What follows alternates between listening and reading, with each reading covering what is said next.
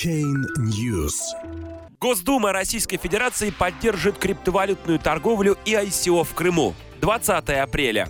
С такими заявлениями выступил на Ялтинском экономическом форуме руководитель финансового комитета Госдумы Анатолий Аксаков. По его словам, в Крыму нет условий для майнинга, зато может быть создана криптобиржа. Специализированная биржа для торговли криптовалютами может быть создана в Крыму. Дефицит электроэнергии не позволит развивать майнинговый бизнес в этом регионе. Зато препятствий для деятельности криптобирж и ICO на полуострове нет. Такую информацию озвучил на Ялтинском международном экономическом форуме председатель Комитета Госдумы по финансовому рынку Анатолий Аксаков.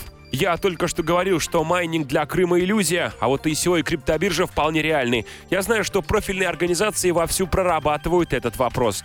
На неофициальной части форума Анатолий Аксаков сообщил агентству РНС, что возглавляемый им финансовый комитет Госдумы Российской Федерации поддерживает идею создания в Крыму криптовалютного офшора.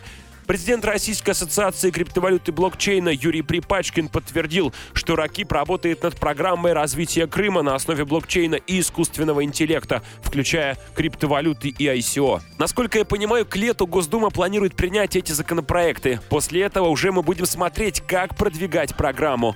Напомним, американская криптобиржа Bittrex ограничивает доступ к своим услугам для резидентов Крыма. Жители этого региона также не были допущены к участию в ICO Telegram.